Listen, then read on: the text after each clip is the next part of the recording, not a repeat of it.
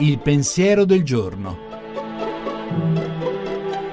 In studio Chiara Giaccardi, docente di sociologia e antropologia dei media all'Università Cattolica di Milano.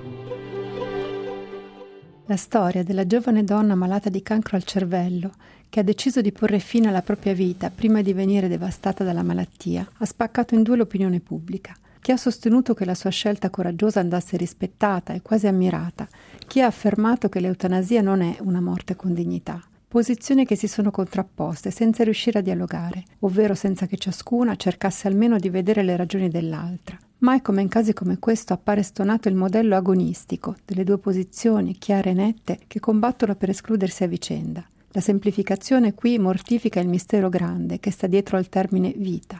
Un mistero che richiede di essere affrontato con un po' di umiltà e con almeno qualche dubbio.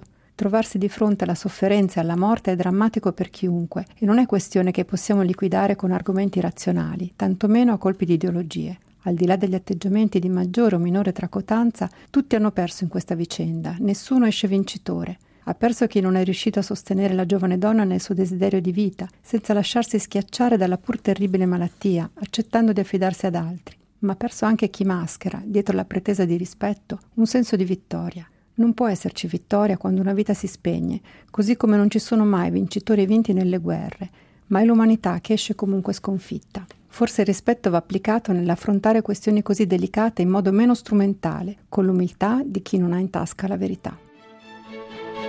La trasmissione si può riascoltare e scaricare in podcast dal sito pensierodelgiorno.rai.it.